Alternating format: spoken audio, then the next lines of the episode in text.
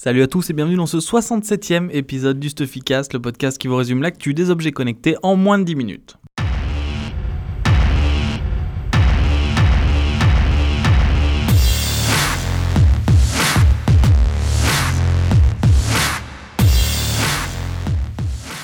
Si vous écoutez le Stuffycast chaque semaine, vous savez que le marché des bracelets connectés, de tous les wearable devices, est en train légèrement de stagner depuis quelques temps. Euh, le grand leader du marché des wearables, c'est Fitbit. Ils viennent de racheter Pebble, ils viennent de racheter Vector, ils avaient racheté Coin. Et là, ils viennent d'annoncer les résultats du quatrième trimestre 2016. Et alors qu'ils avaient tablé pour un chiffre d'affaires d'environ 750 millions de dollars, euh, ils ont généré entre 560 et 580 millions de dollars. Donc les investisseurs ont été déçus. Euh, l'action a perdu immédiatement 15% en bourse. Et lors de cette annonce, Fitbit en a aussi profité pour annoncer le licenciement de 110 employés. Euh, le but en fait c'est de réorganiser la société. Donc il y a plusieurs choses dans le pipeline euh, pour, euh, pour Fitbit. Déjà ils veulent faire des économies d'environ 200 millions de dollars par an sur les coûts, donc que ce soit bah, dans les salariés, dans les investissements marketing et commerciaux.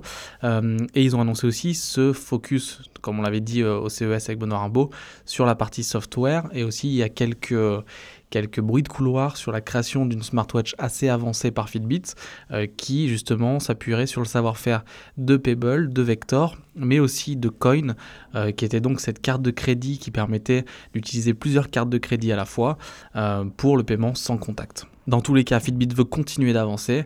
ils ont fait leur prévision de chiffre d'affaires pour 2017 et cette année, ils voudraient faire entre 1,5 et 1,7 milliard de dollars de chiffre d'affaires. Alors malgré le fait que le marché des wearable devices baisse un peu, surtout celui des montres connectées, euh, Google veut vraiment faire adopter Android Wear.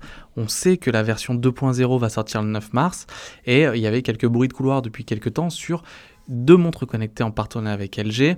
Et là, on a eu euh, les premiers visuels. C'est Evan Blass, qui est un blogueur très connu, qui se trompe quasiment jamais, qui a récupéré des visuels. Et donc, il y aura deux montres avec LG, la LG Watch, LG Watch Steel pardon, et la LG Watch Sport. Euh, donc il y a plein de caractéristiques techniques, je vous invite à aller voir l'article. Euh, ce qui est intéressant, c'est de connaître leur prix qui devrait débuter à 249 dollars. Donc c'est quand même en dessous euh, des modèles assez premium chez Android Wear qui sont ceux de la Huawei Watch par exemple, qui est à 399 dollars. Et euh, l'idée derrière ça, c'est de pouvoir démocratiser euh, les montres connectées, ce qu'a eu du mal à faire Google avec son OS, qui est pas très simple à comprendre.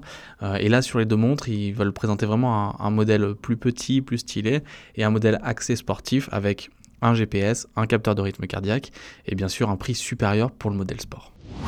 Je vous avais dit qu'on essaierait de faire de plus en plus de vidéos YouTube. On veut se mettre un, un rythme d'une vidéo par semaine.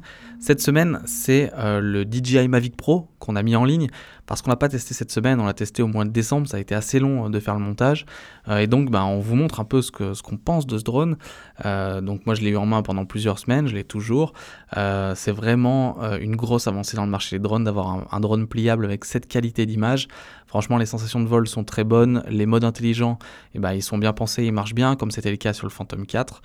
la seule chose que je vous conseille de faire, c'est d'aller voir notre test sur la chaîne YouTube de Stuffy, sur le site, et bien sûr de mettre un petit pouce bleu en l'air parce qu'on a passé beaucoup de temps à le faire et j'espère que la vidéo vous a plu.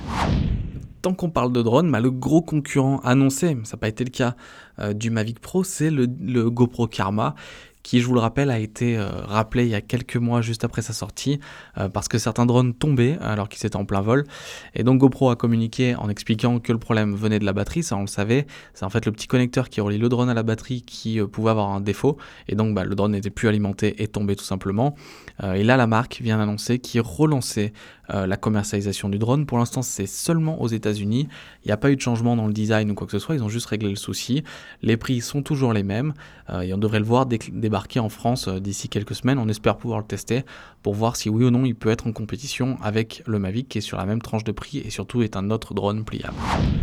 Je vous remercie d'avoir écouté ce 67e épisode du Stuffika. Ça fait plaisir de revenir euh, chaque semaine. Là, j'ai repris un vrai rythme depuis le CES. Je vous donne comme d'habitude rendez-vous donc la semaine prochaine. Si vous avez aimé le Stuffika, si vous l'aimez, parlez-en autour de vous à tous vos amis qui aiment la tech, qui aiment les objets connectés. Et moi, donc, je vous donne rendez-vous la semaine prochaine pour bah, un nouvel épisode, le 68e du Stuffycast. À la semaine prochaine.